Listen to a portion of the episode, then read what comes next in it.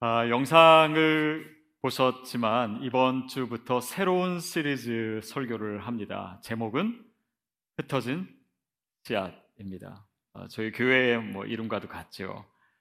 아, 근데 이 시간을 통해서 어, 하나님께서 우리 교회에 주신 그런 비전 또 목회 철학 이것을 다시 한번 우리가 되새겨 보고 또 우리의 방향을 다시 한번 어, 맞춰보는 시간을 가지려고 합니다.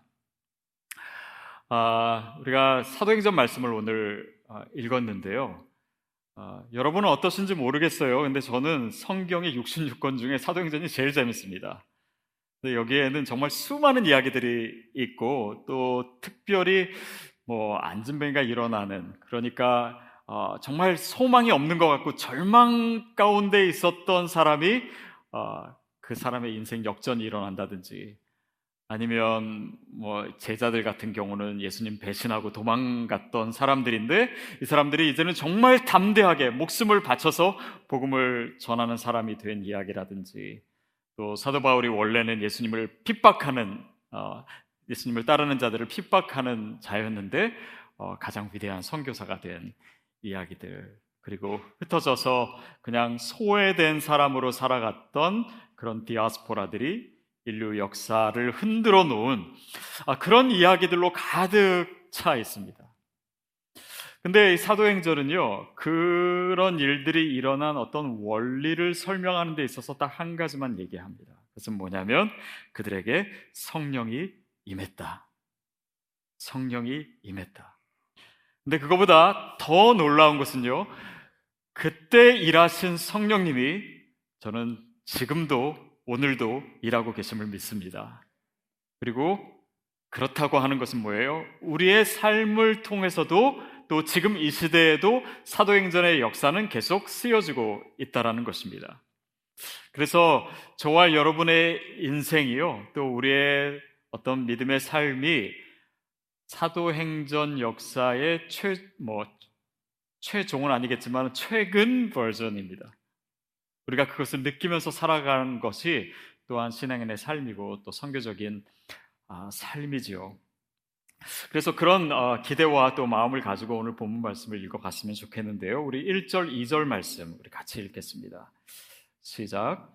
데오빌로요, 내가 먼저 쓴 글에는 무릇 예수께서 행하시며 가르치시기를 시작하신부터 그가 택하신 사도들에게 성령으로 명하시고 승천하신 날까지의 일을 기록하였다. 더라. 자, 데오빌로라고 하는 사람에게 쓴 편지 아닙니까? 그러니까 사도행전은요, 사실 누가라고 하는 사람이 데오빌로 한 사람을 위해서 쓴 편지입니다. 근데 이 편지를 지금까지 몇 명이나 읽었을까요? 아마 수십억 명은 읽었을 거예요. 그리고 이 편지를 읽은 사람을 통해서 이 지금까지의 선교의 역사가, 선교의 지도, 지도가 그려져 왔고, 또 선교의 지도뿐만 아니라 인류의 역사가 바뀌어졌습니다. 그러니까 그 사도행전 역사가 지금도 어, 계속되고 있는 것이죠.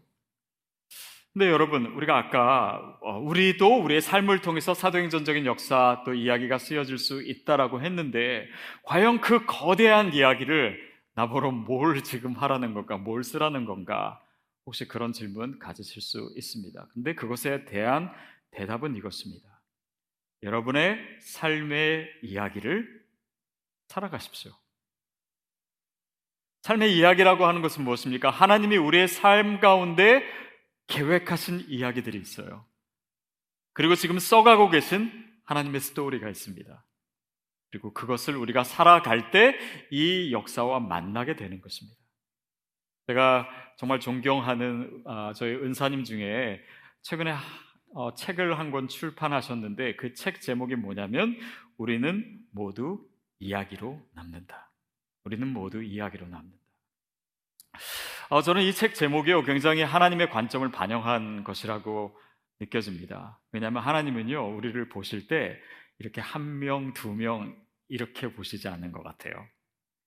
이야기 하나, 이야기 둘, 이야기 셋 이렇게 보십니다. 하나님께서 우리의 삶에 개입하셔서 우리를 변화시키시고 또 우리의 삶에 하나님께서 나타내시고자 하시는 그런 이야기들이 다 모여서 사도행전의 역사가 되는 거예요. 하나님의 큰 그림이 이루어지는 것입니다. 거기에는 슬픔과 절망을 이긴 이야기도 있을 것입니다. 질병을 이긴 이야기도 있을 겁니다. 또 정말 어려운 상황이지만 믿음을 포기하지 않고 끝까지 하나님을 붙들었던 그런 아름다운 믿음의 이야기도 있을 것이고 하나님께 드린 아름다운 순종과 헌신의 이야기도 있을 거예요. 그 모든 이야기들이 합쳐져서 하나님의 큰 이야기가 되는 것이에요.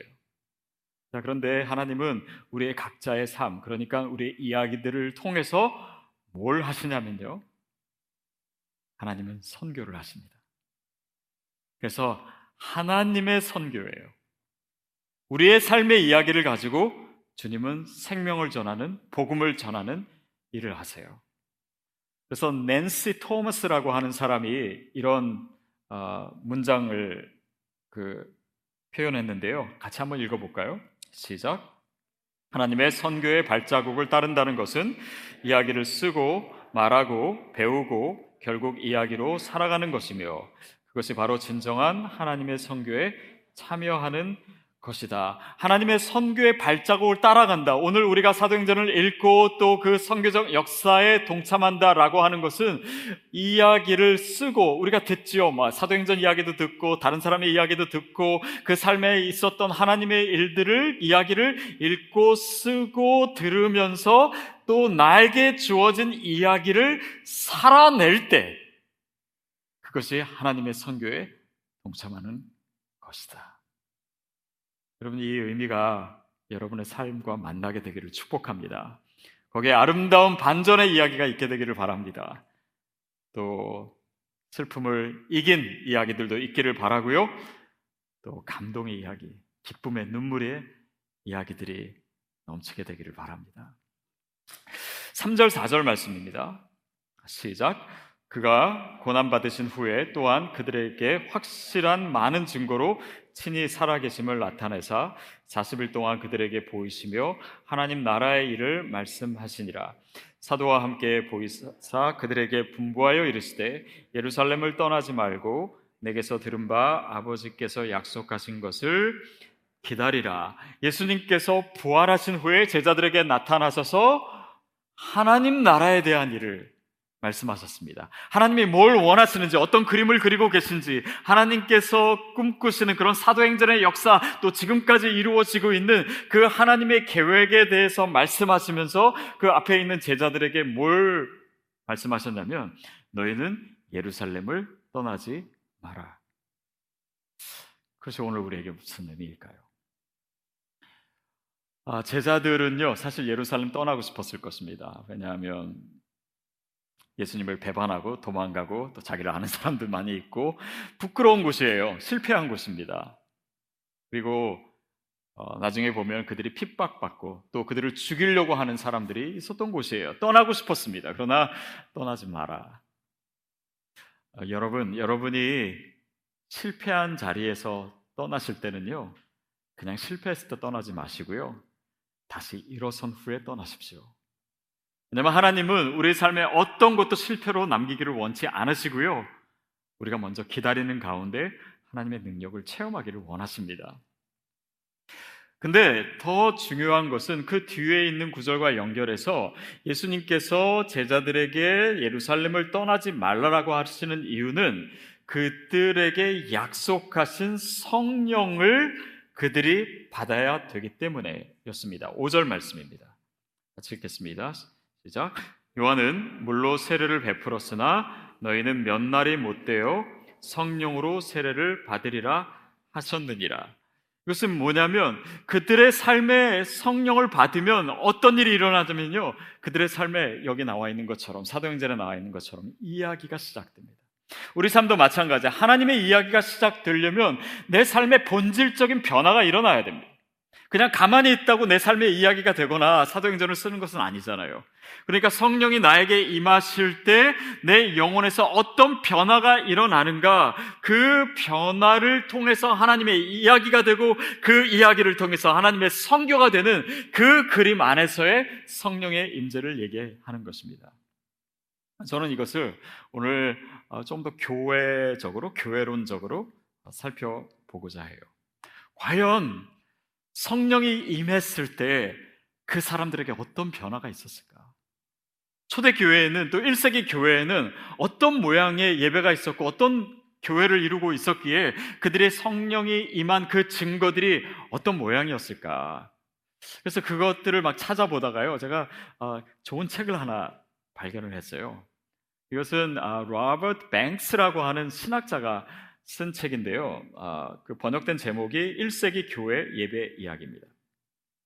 근데 이 책은 어, 한 70여 페이지밖에 안 되는 되게 어, 그냥 간단한 책이에요. 근데 여기에는요, 이 사람이 평생을 어, 이 연구한 그런 고증적인 역사와 또 신학과 성경 연구를 통해서 1세기의 그 교인들이 처음 교인들이 어떻게 예배를 드렸나 그거를 굉장히 생생하게 재현을 했습니다. 그래서 이 책이 어떤 식으로 쓰여졌냐면요. 아, 이 푸블리오스라고 하는 맞아 가상의 인물이에요. 근데 이 사람이 크리스찬의 예배에 참여한 경험을 어, 그 1인칭 시점에서 묘사한 책입니다. 그래서 어, 그때 사람들이 어떻게 어떤 모양으로 예배하고 있었는지가 잘 나와 있는데요. 제가 몇 가지 특징을 정리를 해봤어요. 그 첫 번째 특징이 뭐냐면요. 환대입니다. 환대. 아, 이 사람이 이제 어, 자기 친구에 이끌려서 어느 크리스찬 가정에 간 거예요. 그러니까 거기에 여러 크리스찬이 모여서 예배를 하고 있었겠죠. 근데 거기서 어, 자기 데리고 온 친구한테 질문을 합니다. 한번 그 자막을 한번 띄워 보시겠어요? 이 사람이 물었어요. 언제 예배가 시작되는 건가? 글레멘트가 누구냐면은 뭐 그 친구입니다. 초대한. 근데 그러자 그는 나를 의아하게 쳐다보면서 입가에 미소를 띠면서 대답했는데 뭐라고 라고 대답했냐면 집으로 들어오면서 실제로 예배는 시작되었지. 이 말은 무슨 말이냐면요. 그가 그 집에 들어가자마자 거기 있는 사람들이 환한 미소를 지으면서 포옹을 하고 입맞춤을 해주고 인사를 하고 환영해주는 그런 아주 따뜻한 환대를 받는 것 그 자체가 예배였다라는 거예요. 그러니까 우리가 생각하듯이요, 그냥 종땅 치고 지금부터 예배 시작합니다. 이게 아니라 그들의 얼굴에서 보여지는 그들의 어떤 태도에서 또 손짓에서 보여지는 이 모든 것이 이미 예배였다는 것이고 이런 새로운 사람들 아니면 타자 이방인들을 위한 환대가 1세기 교회에는 있었습니다. 그리고 그들을 위한 헌신이 있었어요. 우리는 보통 예배를 생각할 때 찬송하고 기도하고 설교 듣고 이게 예배라고 생각합니다. 그래가지고 내가 찬송할 때 마음이 좀 좋거나 은혜를 받거나 뭔가 느껴지거나 아니면 설교할 때 좀 마음이 찔리거나 그러면은 나는 예배 잘 들었다고 생각해요. 물론 이것은 개인적인 예배입니다. 그러나 1세기의 예배는요, 그것만이 아니었어요. 서로가 서로를 환대하는 그 모든 것이 예배였고요. 그렇기 때문에 우리가 지금 뭐 영상으로 예배 드리시는 분도 있는데 물론 사정이 있으시겠지만 영상으로 드리는 예배에는 담을 수 없는 예배의 요소들이 사실은 이 초기 예배에는 너무나 많이 있었습니다. 아까 이제 김한수 목사님이 이제 1분 동안 교제하라고 하셨죠. 사실은 어, 제가 부탁을 했어요. 오늘 설교 때 좀 얘기하려고. 그래서 여러분이 그렇게 하실지 저는 알았습니다. 어, 물론 뭐 맨날 그냥 간단하게만 인사하다가 갑자기 막 말하려니까 어색해서 물론 아, 그러셨겠죠. 근데 우리는 이 부분은 예배가 아니라고 생각해요. 그러나 서로에게 눈을 맞추고 또 환하게 웃어주고 이름을 물어보고 또 혹시 교회 처음 오셨냐 또 아니면 평안하신지 안부도 묻고 어, 나에 대해서 소개도 하고 그런 친절을 베푸고 이 모든 것이 예배입니다. 왜냐하면 그 안에 하나님을 느낄 수 있는 것들이 있고 하나님을 나타내시는 것이 있고 그 가운데 하나님과의 만남이 이루어질 수 있기 때문이에요. 그게 바로 초대교회가 가졌던 예배입니다. 뭐 그렇다고 해서요, 제가 앞으로 계속 1분 하겠다는 건 아니에요. 제가 전에 교회에서 해봤더니 안 돼요, 잘. 어, 떤 분은 그 시간이 싫어가지고 예배를 다른 걸로 옮기시더라고요. 네, 뭐 괜찮습니다. 근데 조금 더 제가 여유 있게 여러분에게 시간을 어, 드리고는 싶어요. 왜냐하면 이게 너무나 중요한 예배이기 때문에. 지난 등록 교육 때요, 아, 이렇게 등록 교육 마치시고 쓰신 글 중에 제일 많았던 글이 뭐냐면요. 어, 예전에는, 예전 등록 교육 때는, 어, 그, 강의 때 내가 새로운 것을 알게 됐다, 깨닫게 됐다, 이런 내용이 많았어요. 근데 이번에는 뭐가 제일 압도적으로 많았냐면, 등록 과정 시작하기 전에 간식. 왜냐하면 우리 MC 리더들이 직접 만들어 오시고 섬겨주시고 함께 교제하고 이런 시간이 있었거든요. 그러니까 환대받는 느낌을 받으신 거예요. 저는 그게 우리가 지금 예배 당 안에서 지금 이 시간 안에 드린 것만이 예배가 아니라 그 시간도 예배의 시간입니다. 모이는 교회예요. 모여 있는 시간이고 그 시간도 주님과 교제하는 시간이기 때문에 그렇습니다. 아까 새 가족 오셨는데요. 박수 치셨는데 저는 이 박수 소리가 더 커지게 되기를 바랍니다. 정말 우리의 마음을 다해서 여러분의 미소로, 박수로 환영하고 환대하고 그것이 오늘날의 교회가 놓치고 있는 것이죠. 두 번째는 일상입니다. 일상. 아, 이 1세기 교회 예배에는요, 사실 이게 예배인지 아니면 그냥 모인 건지 사실 구분이 어려울 정도로 너무나 특별한 의식 없이 자연스럽게 진행이 되었어요. 근데 그것에 이 푸블리오라고 하는 사람은, 리오스라고 하는 사람은 굉장히 큰 감동을 받았다고 그 책에 나와 있습니다. 그냥 함께 모여서 먹고, 마시고, 대화하고, 토론도 하고, 그리고 노래하고. 그것이 예배였어요. 모든 것이 그냥 일상의 연속 같은 거예요. 다 평범한 것 같은 거예요. 그래서 저는요, 여러분이 제가 왜 양복 안 입고 이렇게 입고 있는지도 그 맥락에서 이해해 주셨으면 좋겠어요. 저도 양복 입으면 이거보다 훨씬 더 멋있을지도 몰라요. 근데 이게 사실은 굉장히 중요한 의미입니다. 저 어, 이런 평범한 것들이 평범한 음식을 먹었어요. 또 이런 평범한 뭐 기도할 때마다 어떤 사람들은 기도할 때 목소리 달라지시는 분 있잖아요. 아니요. 근데 여기서 묘사된 책의 내용 중에서는 정말 기도도 하나님이 옆에 계신 것처럼 대화하는. 그래서 이 예배가 일상적이 되는 만큼 우리의 일상도 예배가 될 수 있기에 그 간격이 점점 더 줄어드는 거예요. 삶 속에서의 예배가 또 모여서 하는 예배가 흩어져 있는 예배와 크게 다르지 않은 여러분 이, 이것이 초대교회 예배가 오늘 우리에게 얘기하고 있는 것입니다. 세 번째는요 그리스도 안에서 하나 됩니다. 어떤 의미냐면 어, 뭐 우리야 지금 남자 여자가 같이 드리는 게 예배 드리는 게 너무 당연하지만 그 당시에는 그렇지 않았거든요. 그런데 남녀가 같이 모이고 또 귀족과 종이 같이 예배를 드리고 남녀노소 할 것 없이 같이 모이고 이방인이나 유대인이 같이 모여 있고 그 당시로서는 정말 생각하기 어려운 그런 파격적인 모습이 초대교회 예배 가운데 있었습니다. 그러니까 어, 이렇게 그 이 사람이 여기서 묘사한 것 중에 어떤 내용이 있냐면요, 어, 귀족이 음식을 챙겨가지고 종에게 서빙을 해주는 거예요. 당시로서는 생각할 수 없는 이것이 왜 그랬냐면 그것이 바로 예수 그리스도의 가르침이고 복음이었기 때문입니다. 왜냐하면 그것이 바로 그리스도 안에서 우리가 한 형제된 것이고 자녀된 것을 그들의 모습을 통해서 느낄 수 있어. 아, 이것이 기독교구나. 이것이 복음이구나. 이것을 어, 체험하는 것이에요. 단지 겸손한 것이 아니라 그리스도 안에서 하나 된 것입니다. 결국 이런 예배의 특징들을 가만히 보면요. 그거 하나하나가 그리스도의 복음을 얘기하고 있어요.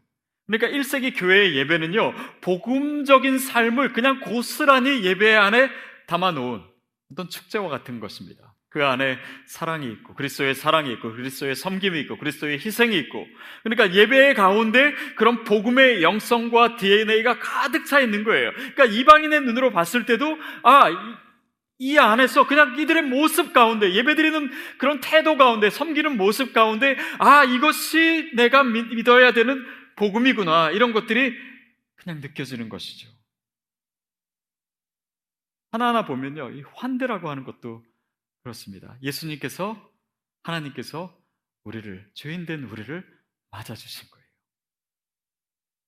우리를 그냥 있는 그대로의 모습으로 차별 없이 입맞춤 해주시고 인사해 주시고 안아주신 것입니다. 그것을 통해서 믿지 않는 사람들은요, 거기서 하나님을 믿는 것이 무엇인가를 느껴요. 제가 신학교에 있을 때, 한 번은 대학원 수업이었습니다. 근데, 어, 수업을 하는데 몇 시간째가 돼도 이 학생들이 교과서를 안 사요. 근데 거기에는 이제 대학원 수업이라서 이렇게 몇 명 되지 않았는데 이제 그 미얀마에서 온 친구가 있었고 또 인도에서 온 친구가 있었고 제3세계에서 온 친구들이 있었는데 이 친구들이 책을 안 사고 처음에는 제가 왜 안 사나 생각했더니 제가 어, 세심하지 못했던 거예요. 왜냐하면 이 책이 좀 두꺼운 책이고 비싼 책이었어요. 그러니까 그냥 그들이 그냥 왔었는데 어느 날 보니까는 또 책이 다 있더라고요.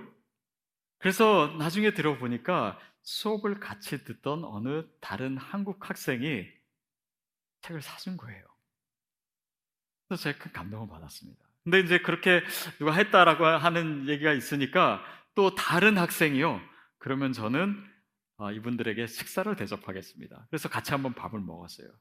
근데 제가 교수인데 제가 또 가만히 있기가 또 민망하잖아요. 그래가지고 어, 제가 한번 밥을 살 테니까 같이 가자고. 그래서 이제 밥을 맛있게 먹었고, 이제 나올라 그랬는데 제가 지갑을 안 가져왔어요.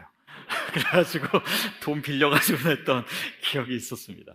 어쨌든, 근데 제가 지금 생각하기는요, 그때 그런 환대를 받았던 학생들이 지금 다 자기 나라에 가서 교수가 되고 목사가 됐거든요. 그들도 비슷한 환대의 모습을 하고 있지 않을까. 왜냐하면 환대는요, 다른 사람을 또한 환대하는 사람으로 준비시킵니다. 그래서 이 환대라고 하는 그것은요, 그 안에 하나님의 마음과 예수 그리스도의 모습과 이런 것들을 통해서 다른 사람들의 마음을 열게 하는 성교적 소명으로 이어집니다. 또한 일상도 마찬가지죠. 그냥 함께 먹고 마시고 대화하고 이런 자리가요, 곧 복음이 실현되는 자리였어요. 일상 가운데 오신 예수님이 예배를 통해서도 일상적으로 느껴지는 거예요. 또 이렇게 성찬을 하면서도 아, 우리가 이렇게 어, 몸이 살기 위해서 어, 밥을 먹고 빵을 먹어야 되는 것처럼 또 대화 가운데 그냥 편하게 대화하는 가운데 우리의 영혼이 살기 위해서는 예수님이 필요합니다. 이런 대화들이 일상 가운데 자연스럽게 나눠질 때 그냥 앞에서 어떤 명제적으로 얘기하고 소통하는 것보다도 훨씬 더 그들이 복음을 느낄 수가 있었던 거예요. 그런 면에서 그 예배 자체가 선교적이죠. 또 이런 평범한 것이 그래서 중요한 것 같아요. 뭐 옷도 뭐 그렇지만요. 제가 최근에 우리 이제 교육자분들이랑 얘기를 하다가 이런 얘기를 나눴습니다. 우리 어, 시드 교회라고 얘기할 때 어, 교회자를 한번 빼고 얘기해 보면 어떠겠냐고. 그냥 시드, 시드에 오신 여러분을 환영합니다. 왜냐하면 믿지 않는 분들에게는 이 교회라고 하는 그 단어 자체도 벽이 될 수 있거든요. 그래서 이게 모든 것이 일상적이 되는 만큼 더 성교적이 될 수 있다. 뭐 그런 대화를 어, 나눴어요. 또 어, 평범한 게 그래서 일상적이고 얼굴도 평범한 게 더 성교적일 수 있습니다. 너무 예뻐가지고 그냥 다른 사람에게 어떤 그 부럽만 사면 그런 것보다는 여러분 얼굴 괜찮으신 것 같아요. 어쨌든 이 모든 것이 선교적으로 선교적으로 이루어진다라고 했을 때 이 일상의 의미는 더욱더 중요한 의미를 갖어요. 또 하나됨도 마찬가지죠. 예수 그리스도 안에서 복음 안에서 유대인이나 헬라인이나 유대인이나 이방인이나 차별이 없느니라. 그 복음의 내용이 그 모임 가운데 그대로 나타나는 것입니다. 그 예배 가운데 그대로 보여지는 것이에요. 그냥 개인적인 예배가 아니라 그리스도 안에서 형제 자매된 예배가 그 예배 가운데 믿는 사람이나 믿지 않는 사람이나 그냥 피부로 느낄 수 있는 것이에요. 그러니까 그들의 섬김과 그 사김과 그 교제 속에서 예수님을 느끼는 것입니다. 그러니까 복음의 실체가 그들 가운데 있었던 만큼 믿지 않는 사람에게 그 복음이 더 가까이 다가오는 거예요. 즉, 그들의 예배는, 그들의 교회는, 그들의 모임은 성교적이었어요. 그러니까 결국 이 푸블리우스가 그런 예배하는, 함께 예배하는 가운데 예수 그리스도에 대해서 마음이 점점 열리게 됩니다. 이게 어떻게 책에 표현되어 있냐면요. 이렇게 써 있어요. 내 예상과는 아주 달라져. 이 사람들 딱 들어가면 어떤 뭐 어떤 사제가 나오고 막 옷 가운 입고 막 아주 그런 형식적인 예배를 기대했을지도 모르겠어요. 그렇지만 내 예상과는 달랐지만 대체로 그 저녁이 즐거웠다. 그러면서 이 사람이 뭘 느꼈냐면 이상하게도 그들에게는 그 자체로 무시할 수 없는 무언가가 있다고. 그들의 행동에는 틀림없이 실제적인 무언가가 있다고 말이다. 이것이 우리의 예배가 우리의 교회와 우리의 모임이 복음적이 됐을 때, 성교적이 됐을 때 일어나는 일입니다. 그러니까 이 사람이 그 다음 모임에 왔겠어요? 안, 안 왔겠어요? 여기에 굉장히 중요한 내용이 있습니다. 그들이 그, 그 그가 느끼 그 무엇이 그 무엇입니까? 그것이 바로 복음의 실체였어요. 그러니까 이 선교적 영성, 복음적 영성이 그들의 표정과 그들의 손짓과 그들의 예배와 그들의 관계와 그들의 대화와 이 모든 것에 가득 차 있었습니다. 그들이 그렇게 모여서 예배했던 것이고요. 그것이 바로 모이는 교회의 모습이었습니다. 보십시오. 너희는 예루살렘을 떠나지 마라. 성령님이 임하셨습니다. 그 임했을 때 그들의 모습이 바뀌어진 그 예배의 모습이 바로 이거였어요. 그래서요, 모이는 교회의 안에 우리가 어떤 영성을 가지고 있는가, 그게 곧 흩어지는 교회가 되는 거예요. 모이는 교회와 흩어진 교회는 그래서 구분될 수가 없는 것입니다. 같은 맥락에서 봐야 되는 거예요. 우리가 그냥 모여서 예배 드릴 때는 그냥 나 개인적인 예배를 드리고 복음과 상관없는 예배를 드리고 흩어져서 내가 뭐 삶의 예배를 드리고 따로 있는 것이 아니라요. 같은 맥락이에요. 우리가 오늘 예배를 어떻게 드리는가가 성교적 삶과 그대로 연결되어 있습니다.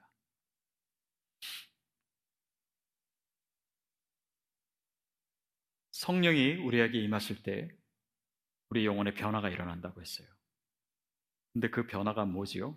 우리가 잘 알고 있는 우리가 오늘 읽은 본문 5절까지 읽었잖아요. 8절에 오직 성령이 너희에게 임하시면 너희가 권능을 받고 어떻게 변하냐면요.